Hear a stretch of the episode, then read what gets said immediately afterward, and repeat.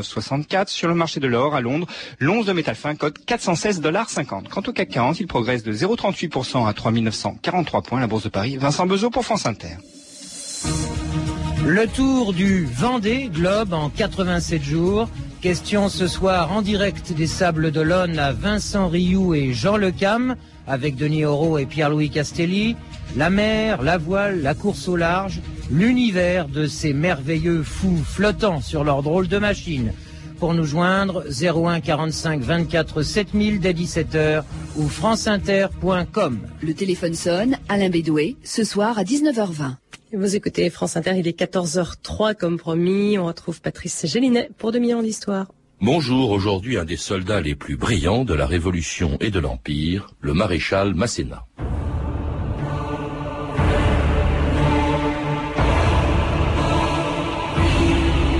Masséna était un bon soldat, mais entièrement adonné à l'amour de l'argent.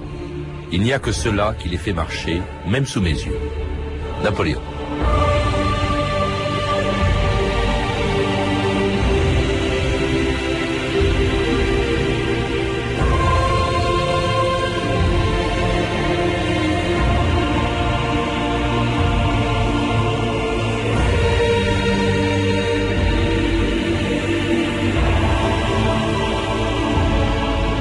Histoire.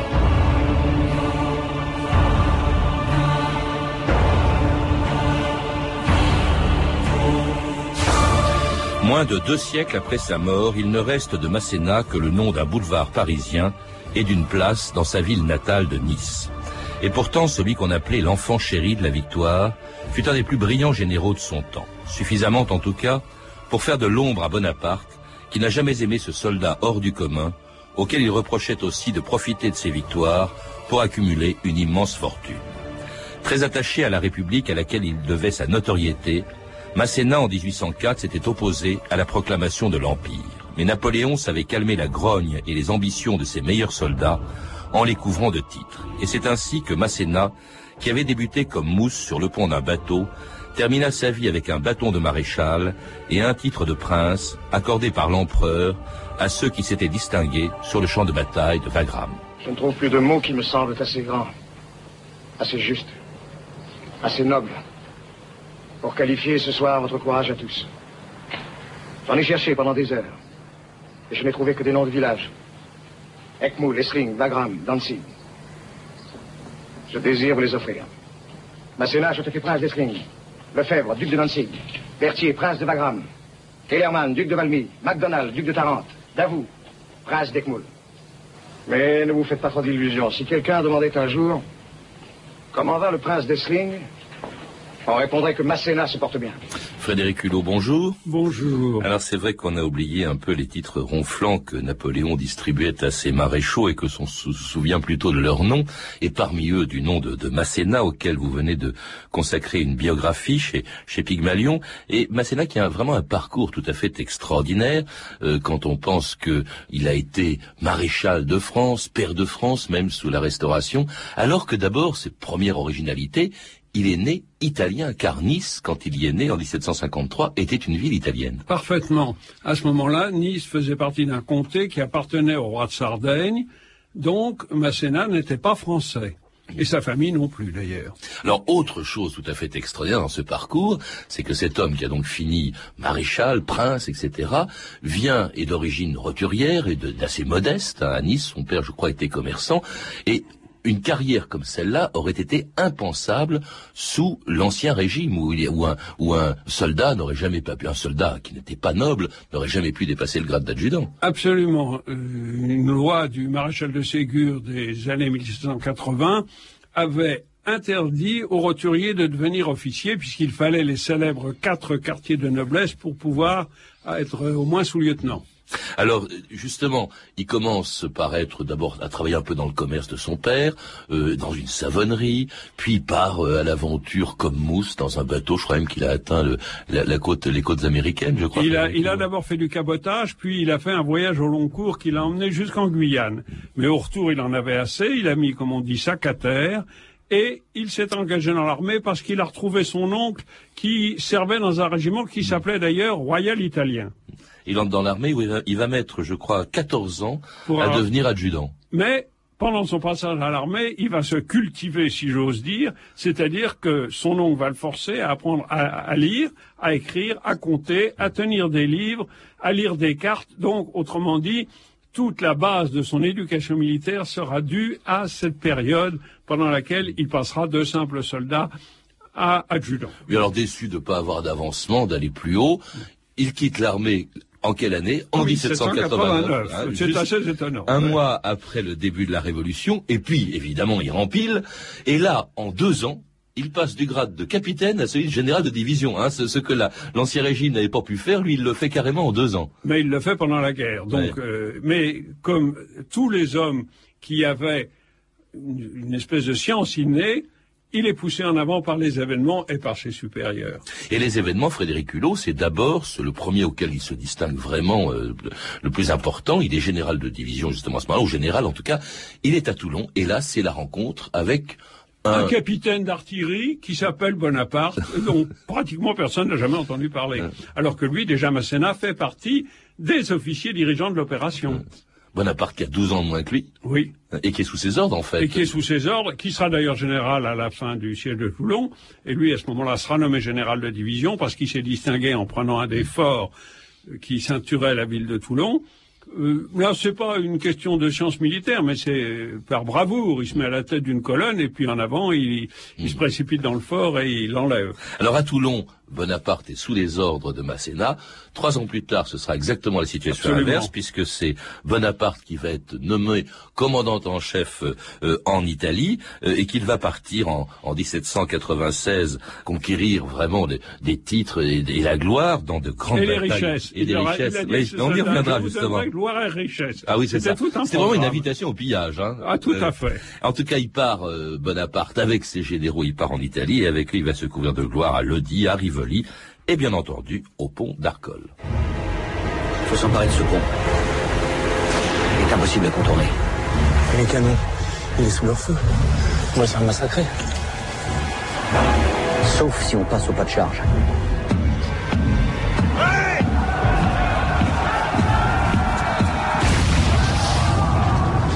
on rassemble des barques, des poutres, des planches de bois, tout ce qu'on pourra trouver pour jeter un autre pont un peu plus loin. Sitôt qu'il sera achevé, Augereau passera sur l'autre rive, prendra l'ennemi à revers et le poussera sur Masséna, qui va nous tailler tout ça en pièces.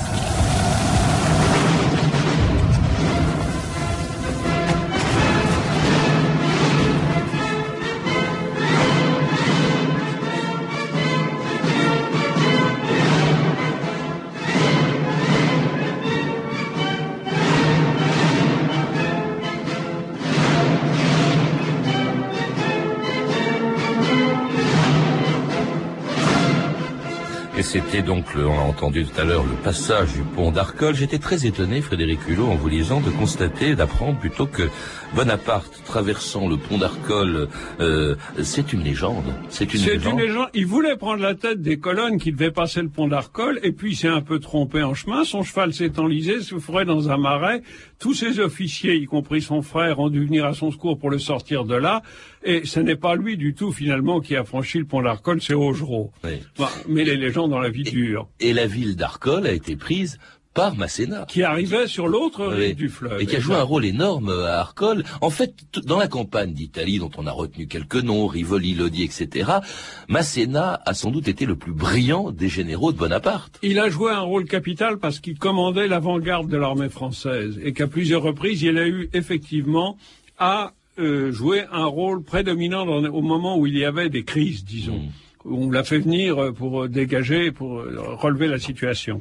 Le pont de Lodi, par exemple, c'est lui qui l'a franchi. C'est lui qui l'a traversé au pas de charge, sabre en main, et qui est descendu dans la rivière par un trou, suivi de ses soldats pour enlever le pont. Enfin, il a vraiment eu un rôle fort important, je ne dirais pas capital, parce que tout de même, il y avait la stratégie qui était conçue par Bonaparte, mais il a eu un rôle fort important pendant la campagne d'Italie, jusqu'en Autriche d'ailleurs. Pourtant, c'est Bonaparte qui a tiré, si je puis dire, la couverture à lui. Cela dit, il a quand même reconnu les qualités de Masséna, puisque c'est pendant cette campagne, je crois qu'il l'appelle l'enfant chéri de la victoire. À la suite de Lodi, oui, il l'appelle l'enfant chéri de la victoire, et les mauvaises langues et les adversaires de Masséna qui n'en manquaient pas, et sachant qu'il s'était déjà rempli les poches, l'ont surnommé l'enfant pourri de la victoire. Oui, alors justement, parlons-en, parce que l'émission a commencé par cette citation de Napoléon qui disait que Masséna n'aimait que l'argent et éventuellement la guerre. Il l'aimait beaucoup. Et justement, après cette campagne d'Italie qu'il fait auprès ou derrière Napoléon, Bonaparte encore, qui s'appelle encore Bonaparte, lui, il reste en Italie, va aller même à Rome, et là, il va se trouver quand même dans une situation difficile, puisqu'il va se retrouver avec une armée d'occupation de Rome qui se mutine parce qu'elle n'est pas payée et qui accuse justement Masséna de se faire de l'argent sur place. Et cette réputation, elle va lui coller à la peau, mais pendant toute sa carrière, pendant toutes ses campagnes, partout où Masséna est passé, Frédéric Hulot. Est-ce qu'elle était justifiée d'abord ? Elle était plus ou moins, mais enfin elle a été justifiée. Il a toujours eu un faible pour les petits cadeaux que lui faisaient les municipalités quand il arrivait dans une ville, soi-disant pour l'entretien de l'armée, dont la plus grande partie passait dans sa poche. Ça, c'est indiscutable. Il a fait une très grosse fortune, que sa femme, d'ailleurs, qui était aussi intéressée que lui, parce qu'en plus d'être intéressé, il était plutôt radin, que sa femme gérait admirablement. Mmh. Mais bon, entre faire un petit peu d'argent et beaucoup, parce que vous le rappelez, il s'est acheté quand même des châteaux en France, il avait... Ah non, non, il a ramassé énormément. D'ailleurs, je dois vous dire que ce qu'ont ramassé les troupes françaises pendant la Révolution dans toute l'Europe a été, au point de vue argent, colossal. Et puis alors, en Italie, ce qui s'est passé pendant la campagne de 96, c'est qu'il y avait une institution spéciale en Italie, c'était les monts-de-piété, qui regorgeaient d'argent, sur laquelle tous les généraux français ont fait main basse, Masséna comme les autres. Donc vous avez beau bien aimer Masséna, vous reconnaissez quand même... Ah, je reconnais que ça n'était pas un homme d'une intégrité totale, ça c'est certain. Hein, pas plus d'ailleurs que dans un poste. Alors ça c'est vraiment une campagne très importante qu'il a menée, mais dont on ne parle pas beaucoup en France, parce qu'on l'a oublié, pendant ce temps-là, Bonaparte était parti en Égypte, et lui, il se retrouve commandant en chef de l'armée d'Helvétie, c'est comme ça qu'on l'appelait, c'est-à-dire en Suisse. Et là, c'est, dites-vous, la plus grande bataille qu'il ait menée à Zurich, en repoussant deux armées, les armées autrichiennes et les armées russes. Zurich, ça personne n'a entendu parler. Et c'est à ce moment-là qu'on a appelé Masséna le sauveur de la France. Il faut peut-être rappeler dans quelles circonstances. Eh bien, le Directoire, qui était le gouvernement de la France, avait eu une politique étrangère forte, imprudente, et une coalition, la seconde, s'était nouée contre la France, qui comprenait essentiellement l'Angleterre, bien entendu, plus l'Autriche et la Russie. Et le but de l'opération, c'était d'envahir la France. Par le nord, par l'Allemagne, par le sud, par l'Italie. Il s'est trouvé qu'à un moment, les armées russes étaient en Italie, ce qui peut paraître paradoxal, les armées autrichiennes étaient en Allemagne, ce qui était plus normal, et puis comme les armées russes en Italie pillaient énormément, le gouvernement autrichien qui voulait récupérer les provinces italiennes en bon état a eu l'idée de faire passer les Russes en Allemagne et les Autrichiens en Italie, donc faire un switching en passant par la Suisse. Et c'était opération qui n'a d'ailleurs pas pu réussir parce qu'il y avait un problème de transmission à l'époque qui aujourd'hui nous ne connaîtrions pas. Ça a été cette raison qui a fait que Masséna en a profité, en a battu une avant que l'autre n'arrive et a battu la seconde avant que la première qu'elle avait déjà été battue ne puisse réagir. Et en faisant cela, il a cassé les reins à la coalition et il a donc sauvé la France. Oui. Et à ce moment, il faut le rappeler, où Bonaparte est encore en Égypte, revient en France. Et il est revenu après. Il est revenu après. Et il s'est présenté. C'était vraiment un rival en fait pour Bonaparte. Bonaparte a voulu se présenter parce qu'il avait tout de même laissé en France des gens qui s'occupaient de lui, qui faisaient sa propagande. C'est présenté comme un sauveur, alors qu'il n'y avait plus rien à sauver, c'est ça. Et puis alors surtout, Masséna, qui, dites-vous, est un ardent républicain, il a fait toute sa carrière, au début de sa carrière, en tout cas sous la République, est outré que Bonaparte veuille la renverser, provoque ce fameux coup d'État du 18 Brumaire. Et alors vous dites que Masséna, qui va ensuite servir sous Napoléon, était prêt à envoyer son armée de Suisse à Paris, pour arrêter Napoléon. Absolument, pour l'arrêter, même pour le fusiller. Il a écrit à son ami Roger Ducos, sans savoir que Roger Ducos faisait partie de la conspiration de Napoléon, ce qu'on peut appeler ça une conspiration, en lui disant, s'il le faut, je marche sur Paris. Alors l'autre lui a envoyé son frère, reste tranquille, pas d'histoire. Bonaparte, il n'est pas si mal que ça, Bonaparte. Et il s'est calmé. 4 ans plus tard, d'ailleurs, on va retrouver en 1804 Masséna s'opposant à la proclamation de l'Empire, mais Napoléon saura le faire taire, comme d'autres d'ailleurs, en l'élevant au titre de maréchal. Article 1er. Le gouvernement de la République est confié à un empereur qui prend le titre d'empereur des Français.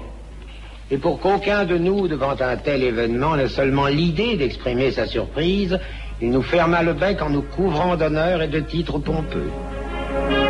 Puis, ayant rétabli la dignité de maréchal de France, il en créa 18 dans la même journée.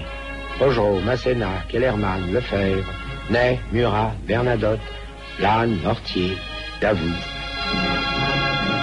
Et c'était Sacha Guitry annonçant le nom de quelques-uns des 18 généraux de Bonaparte devenus maréchaux de Napoléon au lendemain de la proclamation de l'Empire, et parmi eux Masséna, dont peut-être Napoléon se méfiait le plus. Il le nomme maréchal, plus tard il le fera prince, mais quels étaient les rapports entre les deux hommes? Ils n'étaient pas bons. Ils étaient froids, ils se voyaient, ils se faisaient beaucoup d'amitié, ils s'exprimaient en public comme deux vieux amis, mais le rapport n'était pas bon. Ils ne s'aimaient pas. Il n'y a eu jamais aucun rapport affectif entre eux. En fait, chacun d'entre eux, surtout Napoléon, avait besoin de l'autre et s'en servait au maximum. Mais ça n'était pas vraiment de l'amitié comme par exemple entre Napoléon et Lannes. Vous voulez dire par exemple que à quoi servait Masséna? C'est à gagner des batailles, à commander des armées. À commander des armées. Et à quoi servait pour Masséna Napoléon? C'est lui donner des titres en fait. Des titres et de l'argent. Et de l'argent. Hein. Alors il est envoyé quand même, il le met souvent à l'écart. Hein. Napoléon a souvent mis Masséna à l'écart. Il l'envoie en Italie pour conquérir le royaume de Naples, pour réduire aussi une révolte importante anti-française en Calabre. Si bien d'ailleurs que Masséna n'a finalement pas participé à quelques-unes des très grandes batailles de l'époque. Je pense à Austerlitz, à Iéna, etc. Lui, pendant ce temps-là, on l'envoie en Italie. On a l'impression que la plupart des nominations de Masséna, par Napoléon, ça sert un peu à l'écarter. Oui et non, si vous voulez. Par exemple, il est certain que la conquête du royaume de Naples était un moyen de se débarrasser de lui pendant quelque temps. Mais au moment d'Austerlitz, il commandait l'armée d'Italie qui avait un rôle essentiel, qui était retenir le maximum de forces autrichiennes pour les empêcher de remonter en Allemagne et à s'opposer directement à Napoléon. Mais tout ça, donc on le mettait un peu de côté, mais de côté pour jouer des rôles importants. Et puis Napoléon va le mettre en disgrâce à plusieurs reprises, et puis fait à nouveau appel à lui en 1809, quand la guerre reprend en Allemagne et en Autriche contre une 5e coalition, et là, Masséna va se distinguer encore, notamment dans une bataille qui a failli être un désastre d'ailleurs, Frédéric Hulot, c'est la bataille d'Essling. Toute l'Europe a soupiré en espérant que après Essling, l'Empire s'écroulerait. Ça n'a pas été le cas. Mais Essling, ça a été ni gagné ni perdu, mais ça a été extrêmement tangent que ça tourne au désastre. Parce qu'il y a eu des ponts, je ne rentre pas dans les détails, qui se sont... Vous en donnez beaucoup dans votre livre, parfois on s'y perd, c'est tellement compliqué cette stratégie. Oui, parce qu'il y a eu des histoires de ponts qui se sont rompus sur le Danube, mais enfin l'armée française se trouvait sur la rive opposée du Danube, face à toute l'armée autrichienne, manquait de munitions, parce qu'on ne pouvait plus lui en fournir, n'était pas en nombre suffisant, et à ce moment-là, Napoléon est d'ailleurs parti, il a dit à Masséna, je vous laisse le soin de sauver les meubles et de ramener tout ce que vous pouvez de l'armée. Et Masséna, par son rôle, par son charisme, par sa ténacité et par sa, non pas sa stratégie, mais par sa tactique, a réussi à bloquer l'avance de l'armée autrichienne et a permis à l'armée française de retraverser le bras du Danube et d'aller dans l'île Lobo. Et à Napoléon, pour la première fois, de quitter un champ de bataille.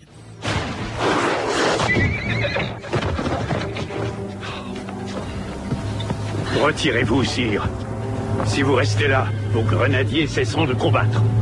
On retrouvera l'ennemi à Wagram. Il y a une bonne et brave plaine, Wagram.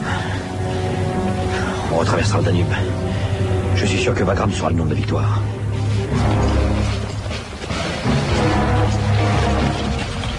L'empereur concentre ses forces dans l'île de Lobo.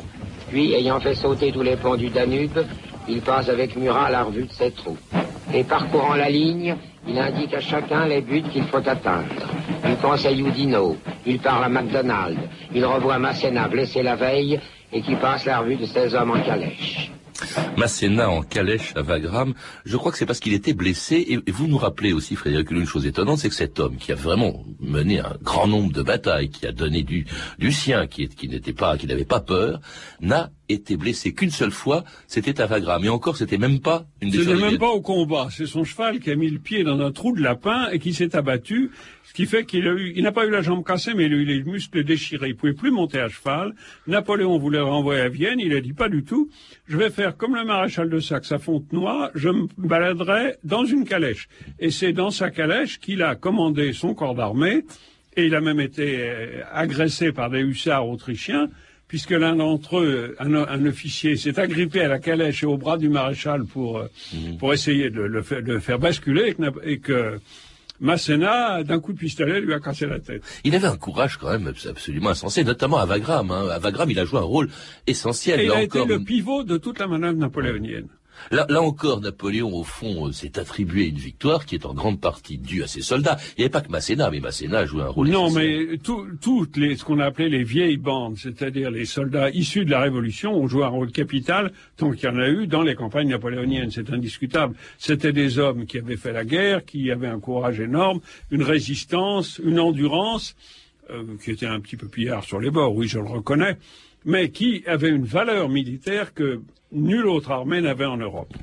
Alors Frédéric Hulot, après cette bataille de 1809, voilà qu'on va retrouver Masséna commandant l'armée française au Portugal. Exact. Ça c'est en 1810. Que faisait l'armée française, une armée française importante, hein, au Portugal? C'était en fait une conséquence de la guerre que la France menait aussi en Espagne. C'était une conséquence de l'invasion de l'Espagne, de la prise du trône d'Espagne au détriment de la famille royale et de l'installation de Joseph. Donc l'Espagne était complètement révoltée. Et les Anglais en avaient profité pour jeter une armée au Portugal et à Lisbonne comme base. Et l'idée de Napoléon, c'était de rejeter cette armée à la mer. Une armée, je vous coupe, qui n'est pas commandée par n'importe qui, parce que c'est quelqu'un qui va battre, qui va gagner, qui va remporter la bataille de Waterloo, c'est Wellington. C'est ça, c'est Lord Wellington, il était déjà Lord Wellington à ce moment-là, qui commandait l'armée anglaise, qui n'était pas, je ne voudrais pas avoir l'air de trop le critiquer, qui n'était pas un très grand tacticien, qui n'était pas un très grand stratège, qui ne faisait pas des grands mouvements, des grandes manœuvres comme Napoléon, mais qui se fixait sur un terrain défensif de son choix particulièrement difficile à aborder et qui savait utiliser sa force, c'est-à-dire la puissance de feu de l'armée anglaise. Et il n'en bougeait plus. Hein, il n'en bougeait plus, il attendait qu'on l'attaque. Masséna ne parviendra pas à s'emparer de Lisbonne, à un moment donné, et puis il va être obligé de se replier finalement. Là, on est en 1811. Napoléon va lui reprocher d'avoir quitté comme ça le Portugal. Il lui confie un commandement, alors là c'est pas terrible, hein, le commandement de la 8e division militaire à Marseille, et c'est là que Masséna va apprendre l'abdication de l'empereur. Il va pas participer, bien sûr. Non, il ne participera absolument pas à la campagne de Russie, de France, hein. À la campagne de 1813 en Allemagne, avant. Oui. Il sera à Marseille, il est d'ailleurs diminué au point de vue santé à ce moment-là, mais il joue un rôle important à Marseille parce qu'il y avait énormément de conspirations à ce moment-là dans le sud, et il est chargé de maintenir l'ordre. Mais surtout, lorsqu'il apprend l'abdication de Napoléon, il offre ses services à Louis XVIII. Oh, sans hésiter. C'était un sacré opportuniste quand même. Ben, vous savez qu'il y a quelqu'un qui, vers cette époque-là, a composé un dictionnaire des girouettes. C'est-à-dire que on a donné aux grands personnages de l'Empire, les militaires comme les civils, un certain nombre de girouettes selon le nombre de fois où ils avaient retourné leur veste. Et Masséna a eu droit, je crois, à 2 ou 3 girouettes. Oui, parce que bon, il sera lié à Louis XVIII. Sans hésiter, comme pratiquement tous les autres maréchaux. Qui va le faire pair de France, d'ailleurs. Et on se rend compte, à ce moment-là, on est en 1814, on se rend compte que Masséna ne peut pas être pair de France puisqu'il n'est pas français. Parce qu'on a rendu Nice à l'Italie. Ouais. Alors, on a été obligé de lui donner des lettres de grande naturalisation pour le faire pair de France, et Masséna n'a pas tellement apprécié ce genre d'histoire. Alors, cela dit, Napoléon revient de l'île d'Elbe. Oui. Bon, Masséna met du temps, mais enfin bon, il dit très bien, disons qu'il se réconcilie avec Napoléon, et puis Napoléon repart, cette fois-ci définitivement après Waterloo, repart à Sainte-Hélène, et Masséna se rapproche à nouveau de Louis XVIII.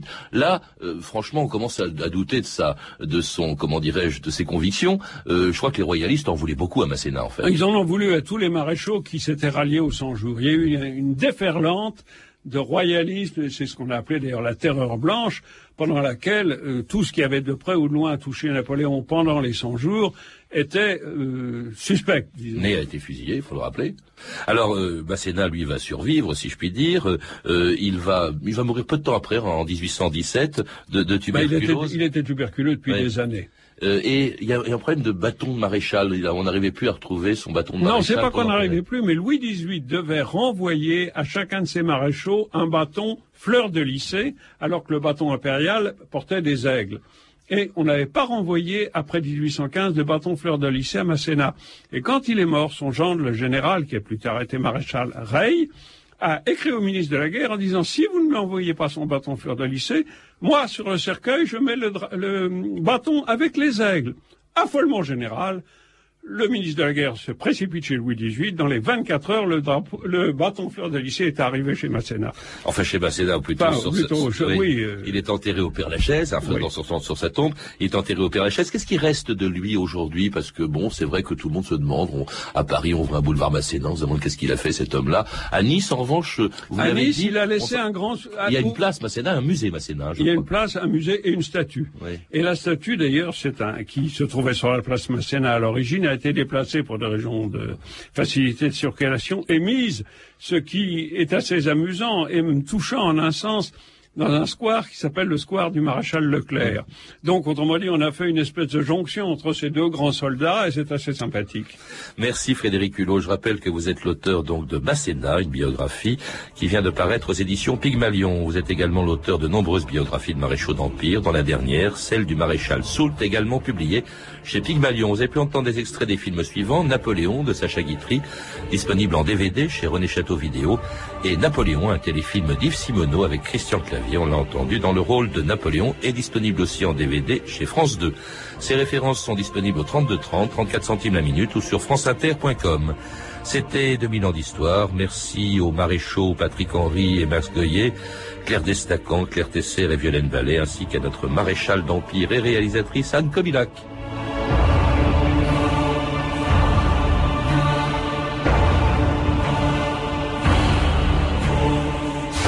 Bonne fin de semaine à tous et à lundi. On se retrouve la semaine prochaine avec de nouveaux sujets. Lundi, du bon marché de Boussicot au cybercommerce d'aujourd'hui, une histoire du commerce en France. Mardi, un exploit qui a révolutionné l'aviation, le mur du son. Mercredi, une intrigante sous Henri IV et Louis XIII, la redoutable Léonora Galigai. Jeudi, une histoire des noms de famille. Enfin, vendredi, je recevrai Jack Lang pour sa biographie de Nelson Mandela.